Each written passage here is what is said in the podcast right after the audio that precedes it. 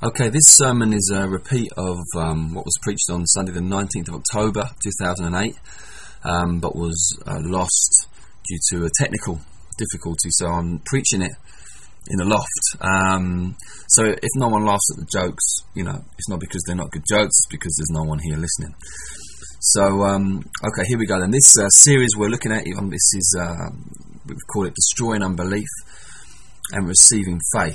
And um, this is uh, number two in the series. When Jesus was on earth, there were only two things that took him by surprise. Um, the first of those things was when he found faith in places that he wasn't expecting it, particularly the faith of a Roman centurion and the faith of a Syrophoenician woman. Both times we're told that Jesus marveled um, when he saw their faith and um, commended them for it. The other time he marveled or was surprised was when he encountered unbelief. And uh, we're told that when Jesus was in his hometown of Nazareth, he could do no mighty work there um, because of the unbelief of the people. There was no expectation um, among the people of Nazareth for the breakout of God's kingdom activity in the here and now. Um, I guess there may well have been a sense of um, belief, a sense of yes, you know, we believe in the Lord, we're we're God's people, we're the people of Israel, etc. But there was no real faith for um, God to work, for God to act in the here and now. There was no confidence in that sense, and um, massive verse um, in my own life personally, and, and uh, just I just think a huge one. Hebrews ten thirty six says, "Do not throw away your confidence, for it has a great reward." And there was just this. There was no sense Jesus encountered in Nazareth, no sense of confidence in who he was and in um, what he had come to do. Um, bottom line is this: Jesus is big on faith. And in certain churches, certain scenes, the whole faith thing has been warped, has been twisted at times, and um, has, has become an unhelpful thing. And for many people coming out of that setting, the kind of setting where um, faith is the only thing that's ever spoken about, and um, any difficulty in life is, is, supposedly due to a lack of faith. Um, and even teaching on such things like, for example, what Job went through was due to his lack of faith, when uh, the Bible is clear that um, God charges Job's friends with sin, but doesn't charge Job with it. So it's just error.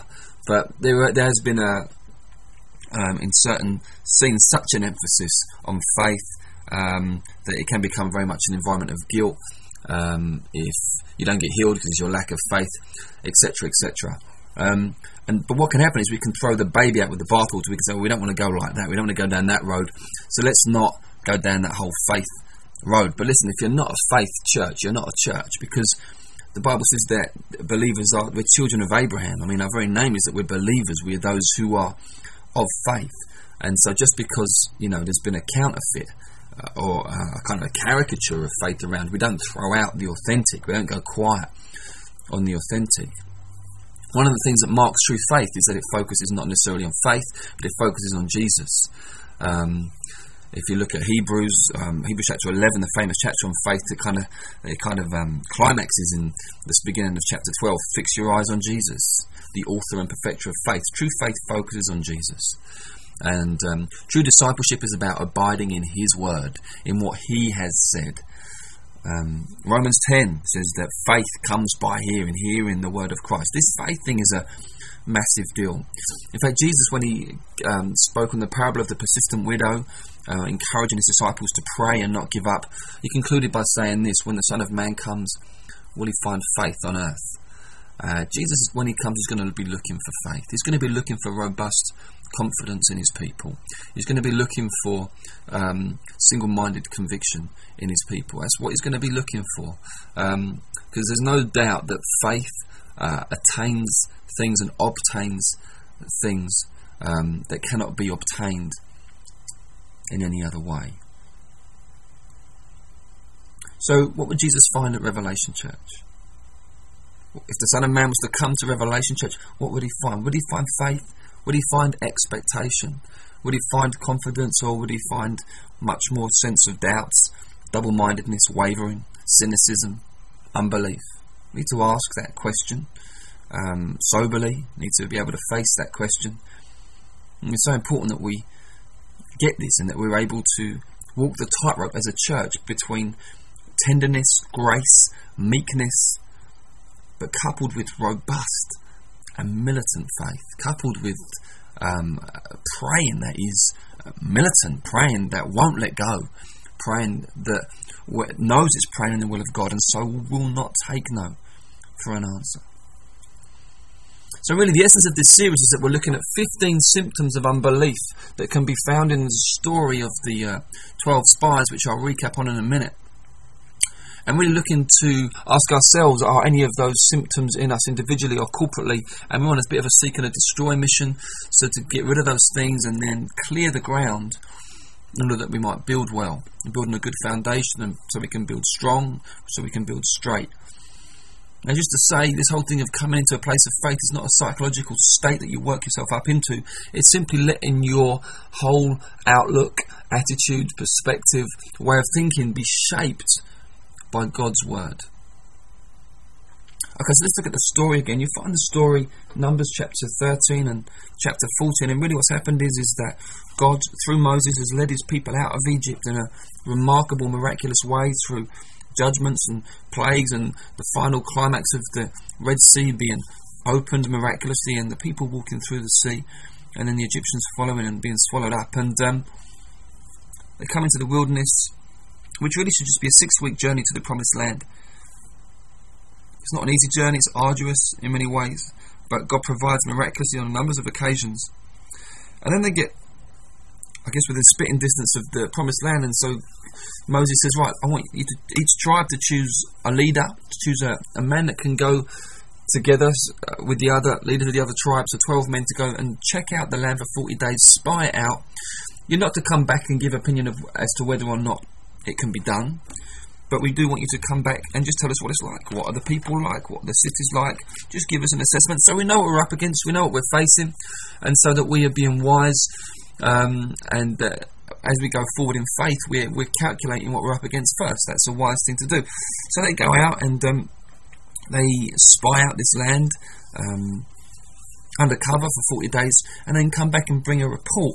Um, but what we find is, is that actually throughout those 40 days, at some point, for 10 of those spies out of the 12, it's um, fear and unbelief has really got under their skin, and their whole vision and their whole horizon has been taken up with the challenge and taken up with what can't be done, taken up with the size of the people who live in the land and the size of their cities, and they come back and their spirit is completely overwhelmed by what they've seen, whereas the other two spies, Joshua and Caleb, come back still overwhelmed with God and still um, impressed and in awe of the Lord and what He's promised. And so, really, we're following the story of um, when the guys come back. Actually, I will read. I'll read from um,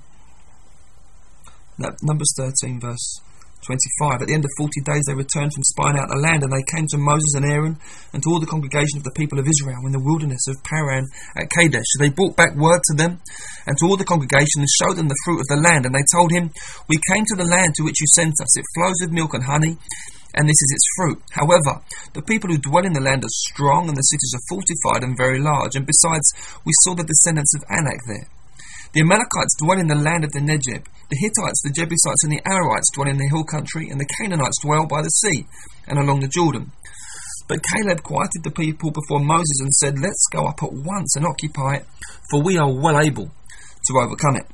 Then the men who had gone up with him said, We are not able to go up against the people, for they are stronger than we are.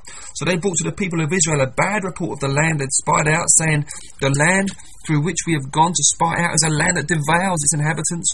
And all the people that we saw in it were of great height. And then we saw the Nephilim, the sons of Anak, who come from the Nephilim, and we seemed to ourselves like grasshoppers, and so we seemed to them. Then all the congregation raised a loud cry, and the people wept that night. And all the people of Israel grumbled against Moses and Aaron. The whole congregation said to them, Would that we died in the land of Egypt, or would that we died in this wilderness. Why is the Lord bringing us into this land to fall by the sword? Our wives and our little ones will become a prey. Wouldn't it be better for us to go back to Egypt? And they said to one another, Let's choose a leader and go back to Egypt. Then Moses and Aaron fell on their faces before, before all the assembly of the congregation of the people of Israel. And Joshua the son of Nun and Caleb the son of Jephunneh who were among those who had spied out the land, tore their clothes and said to all the congregation of the people of Israel, The land which we passed through to spy out is an exceedingly good land. If the Lord delights in us, he will bring us into this land and give it to us, a land that flows with milk and honey. Only do not rebel against the Lord, and do not fear the people of the land, for their bread for us, their protections removed from them. The Lord is with us, do not fear them. Then all the congregation said to stone them with stones, but the glory of the Lord appeared at the tent of meeting to all the people of Israel. So last week we looked at symptom number one, which was unbelief says we can't and assumes inferiority. Faith says we can and assumes superiority. Not superiority in a carnal kind of fleshy, proud sense, but superiority in the sense of if we are following the Lord and the Lord is with us, then anything that comes against us, if we're genuinely following the Lord, anything that comes against us is um, to be overcome because the Lord is superior to all things. So that was last week. Symptom number two, we're going to just focus on the zoning on now. Unbelief emphasizes the difficulties, the problems, and the impossibilities. You can see that in chapter 13. You see, verse 27. They told him, We came to the land to which you sent us. It flows with milk and honey, and this is its fruit. However, that's the key word.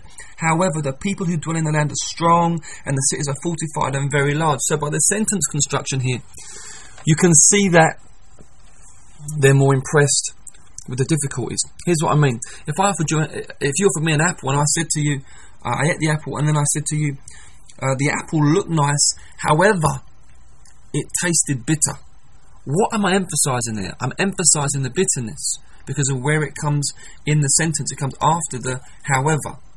If I said the apple tasted bitter, however, it looked good, I'm emphasizing how it looked just by switching the sentence around.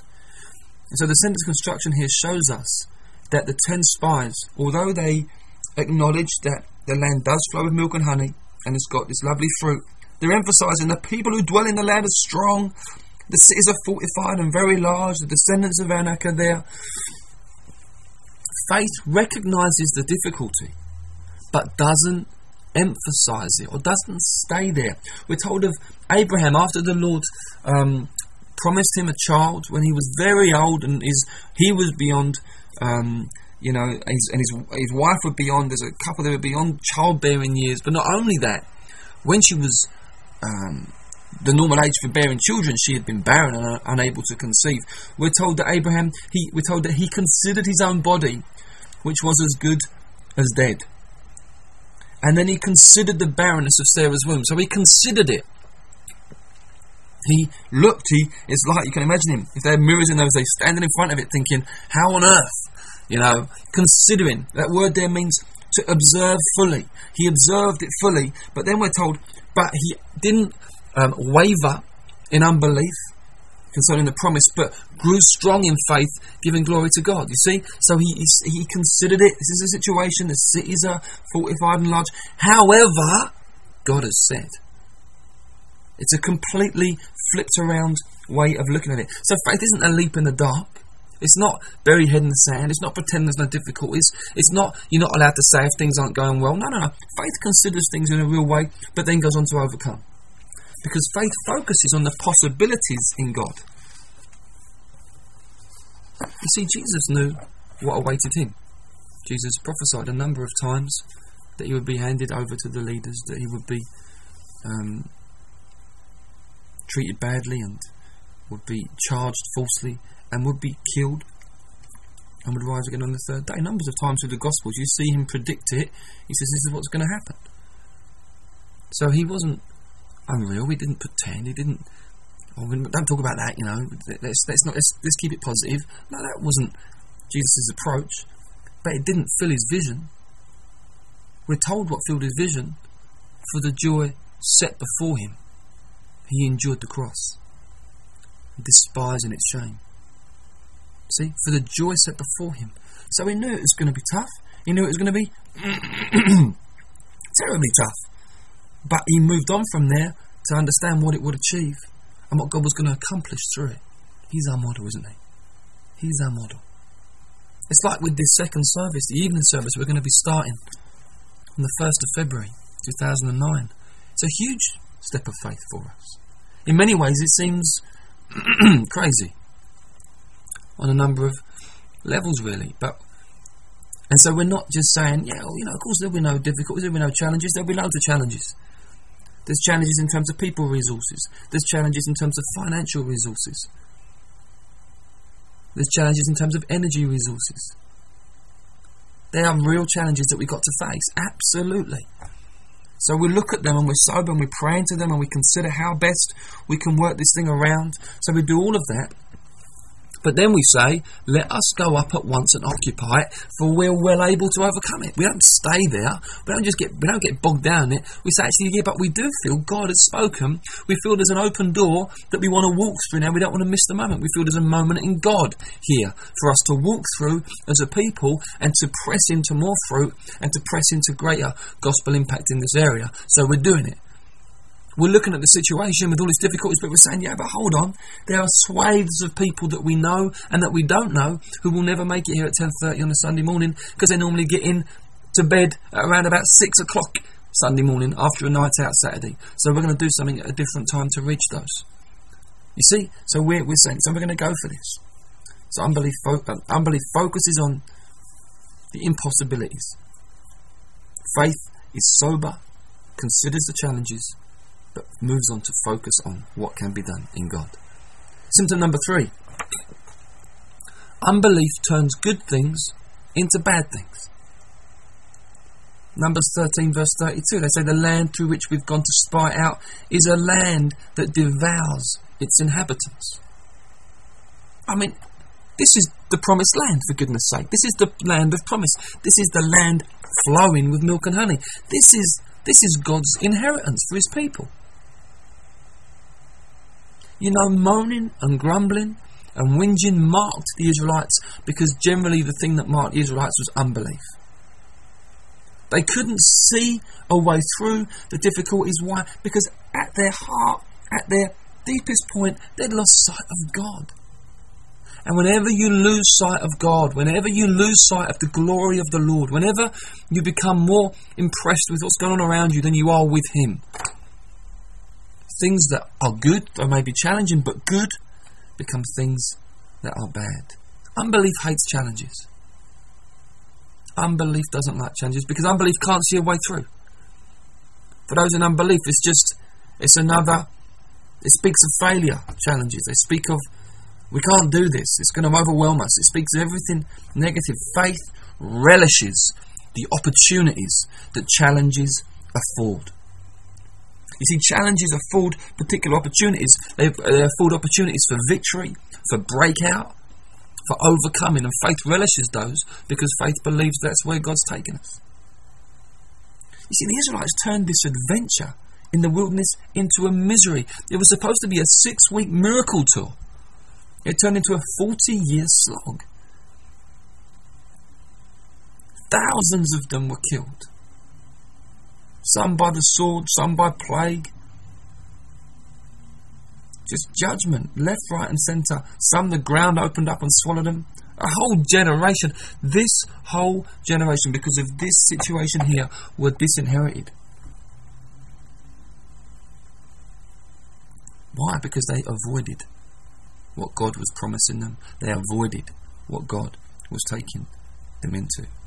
The milk and the honey were overshadowed by the giants and the walls and end up saying we'd rather return to slavery. You know, many Christians I've speak, spoken to tell me how hard Camden is. How hard. How very dark. You know, I, I'm not sure I believe it. I'm not sure I believe it. I think there's challenges everywhere. I think everywhere there's resistance to the gospel, whether it's blatant or whether it's subtle and respectable, but whatever it is, I think there's resistance in people's hearts because people are people, people are sinners.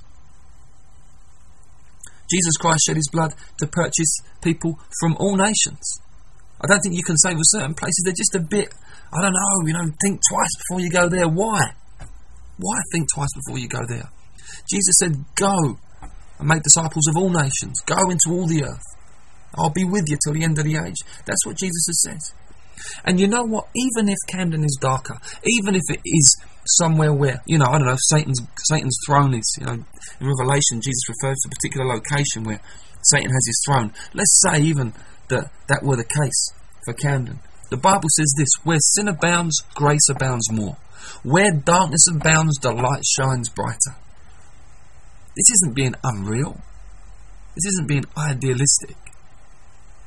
But it's saying, look, God's called us here. And He's not called us here to just sit up on a corner and be another little group of happy people that no one notices. He's called us here to bring the gospel right into the heart of situations and lives. And if we're in faith, we will see the good in the midst of the challenges. We'll see it. We'll be able to walk around and not be overwhelmed by the darkness, not be overwhelmed by the sin. See it, accept it, acknowledge it, but see the promised land in it all. Listen to the other two spies, 14 verse 7. The land which we pass through to spy out is an exceedingly good land. Now, whether it's easy or not, because some might say, yeah, but it's not going to be easy. Listen, that's beside the point. Whether it's easy or not is completely secondary. We didn't come here because it's going to be easy. That's that. It's not even. It's not even in, in. It's not in my thinking. It's not even in the equation. It's irrelevant. It's absolutely irrelevant. The issue is we're here to enforce the victory of Christ over the powers of darkness. We're here to see the release of captives from the power of sin. We're here to see unbelief banished, to see healing, deliverance, and salvation break out, to see lives transformed, to co labour with Jesus as He builds His church, and to influence the culture around us, engaging with it, shining our light, rubbing in the salt, rising to the challenge. We're here to believe God. You might think, well, why doesn't why doesn't God make it easy for us? The reason why the Lord isn't fussed about making it easy for us is because He wants to teach us to overcome. That's on His heart. Revelation three twenty one. Jesus says, "The one who conquers, I will grant him to sit with me on my throne, as I also conquered and sat down with my Father on His throne." You see, it's God's plan that we overcome. God brings difficulties and challenges our way because He wants to teach us to overcome. Not to overwhelm us, not to beat us, not to destroy us, but because He wants to teach us how to overcome. That's His plan for us. Because He wants to make us overcomers so we can rule the nations with Him into eternity. That's God's plan. I mean, look at Jesus in the desert. Look at Jesus' resolution. It wasn't easy. He'd been fasting for 40 days, and the, the tempter comes and brings these temptations, these things very real. Prove who you are. It won't take much. Just one bow down to me, I'll give you the nations of the world. You can bypass the cross. So many little, well, big temptations, but just on a plate for him there. It wasn't easy for Jesus, but look at his resolve, look at his devotion. See, why did he do that? Why? How could he? How could he stick at it like that? He knew why he'd come. He'd come. He mustn't bypass the cross. He came to die.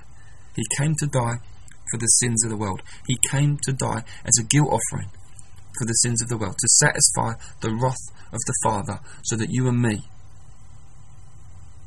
who have sinned and who are sinners by nature, could find, as we hide in Jesus, forgiveness, reconciliation with God, and we can find the joy of being born again. This is the wonder of Jesus Christ. Symptom number four unbelief is paranoid and makes assumptions based on this. Look at this. This is crazy. Numbers 13, verse 33. And we seem to ourselves like grasshoppers, and so we seem to them. This is crazy. These ten spies were saying that these, these other guys, they, they thought we were like grasshoppers too. They thought we were tiny too. These were undercover spies. They had no idea of knowing what these other people thought of them. They had no idea. These people hadn't seen them. They were they were spies. They were they weren't they weren't confronting these people, they were just skirmishing around, watching, looking, observing. How do they know that they seemed like grasshoppers to the, to the um, inhabitants of the land? It's total paranoia. In the, Bi- in the sorry, not in the Bible, in the dictionary, paranoia is defined as obsessive anxiety and unreasonable suspicion. That's what paranoia is. If you're under obsessive, obsessive anxiety or unreasonable suspicion. Now, a precursor to paranoia is self absorption. been absorbed in yourself. That'll get, that, that is a wonderful way to enter into paranoia. The ten were so aware of themselves. Joshua and Caleb, the two spies, were oblivious. They never referred to themselves once. A self conscious saint has lost sight of God. Unbelief and pride are close friends. Look at David dancing as he brings the Ark of the Covenant into Jerusalem, totally lost in praise to the Lord. His wife despising his lack of dignity. How can he dance and jump around like that? He's supposed to be the king. Where's his self respect? Look at Moses falling down on his face, praying. When people oppose him, argue against him, looking for an argument back, looking for looking for some argument to come back, Moses just falls on his face, just seeks the Lord, just wants to know the, the glory of God, just totally unself conscious. Look at Jesus dying naked, humiliated. You think, no, surely this should never happen. How could he have gone through with this? He's, he's, he, yeah, he's, he wasn't thinking about himself mocked and ridiculed. Just says, Father, forgive them. They don't know what they're doing. Just this selflessness. Just caught up with God. Caught up with God. You mustn't court self consciousness. You mustn't entertain or give room to self consciousness. You mustn't do that. Everyone isn't watching you. Okay? If you're one of those saints, you can't dance for fear of what everyone will think. They're not looking at you. They're not looking at you. We're worshipping, we're focusing on Jesus. Oh, I can't lift my hands up in the air. So and so might laugh. Stop being so proud. What makes you think they're looking at you? And even if they do laugh, so what? Who are you here for? What are you here for?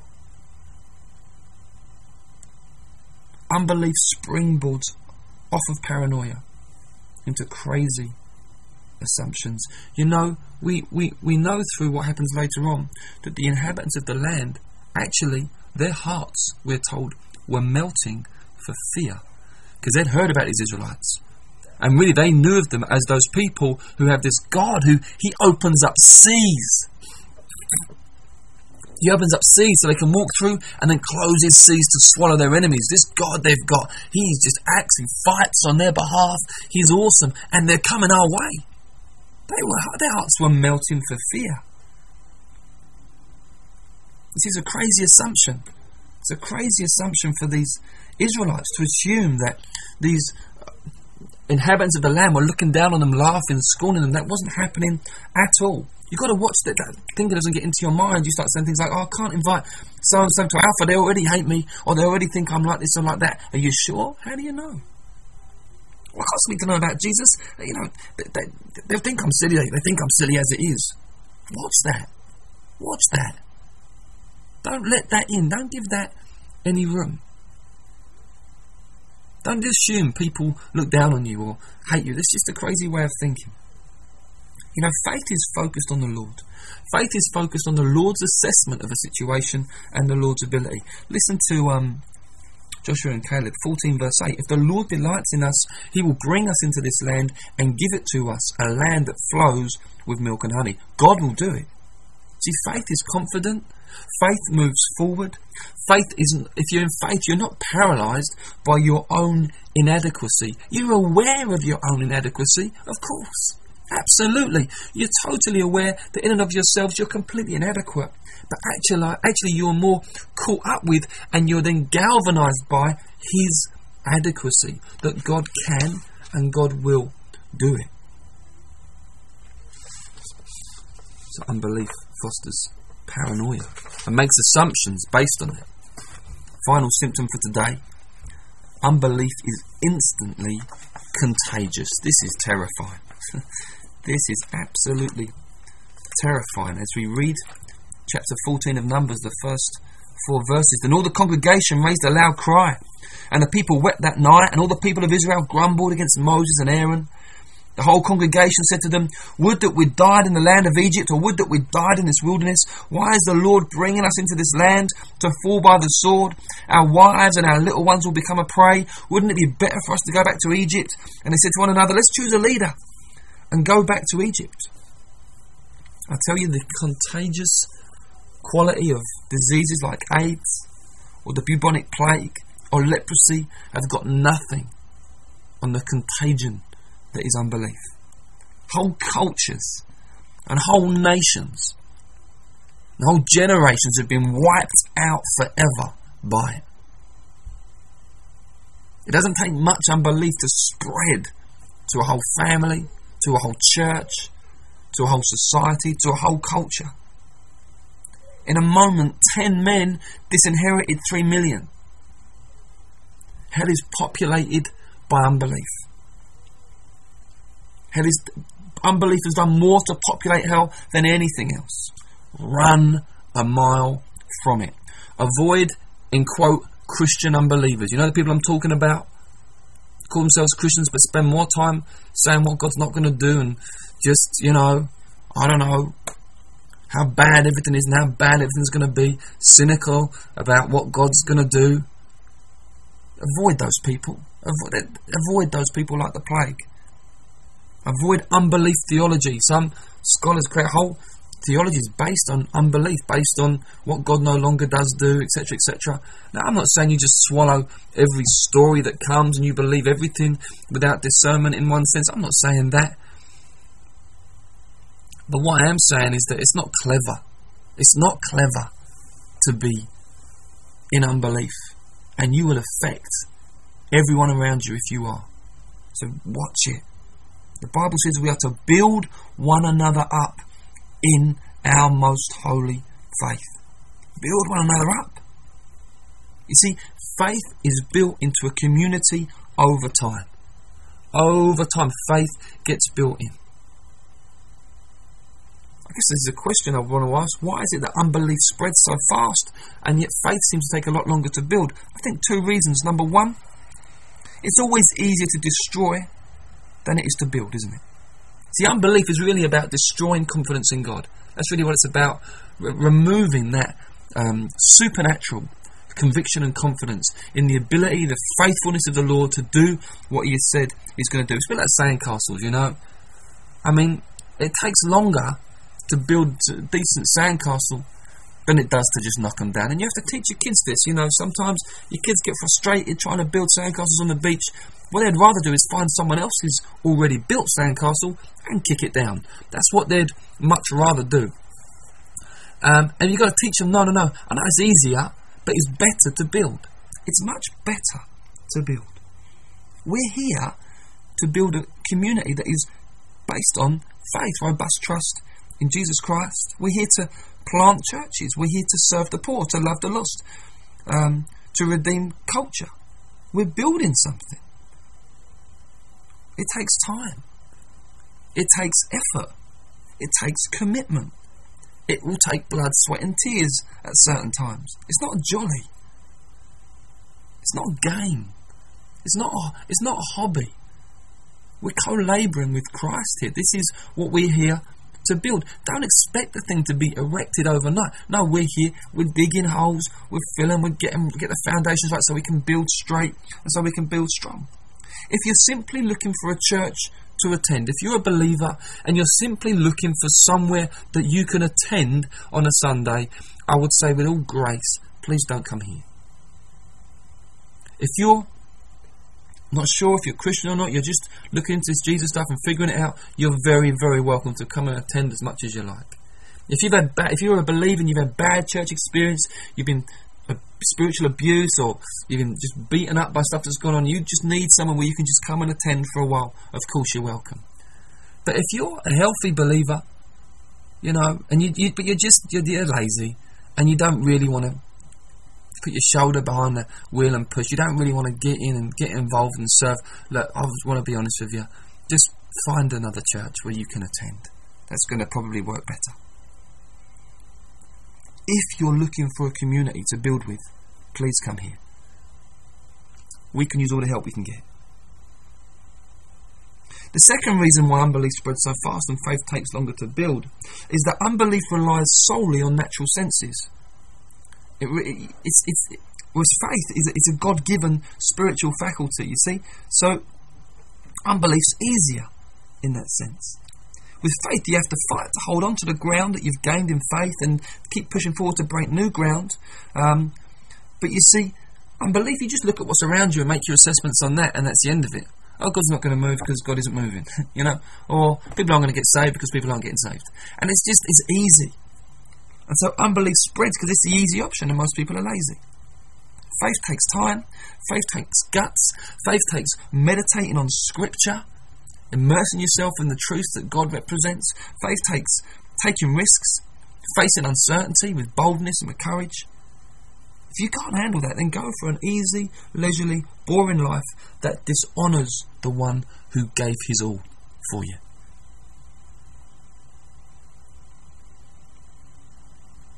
Want to just conclude by saying this. In the book of James, we're told that we all stumble in many ways. I'm not preaching perfectionism today.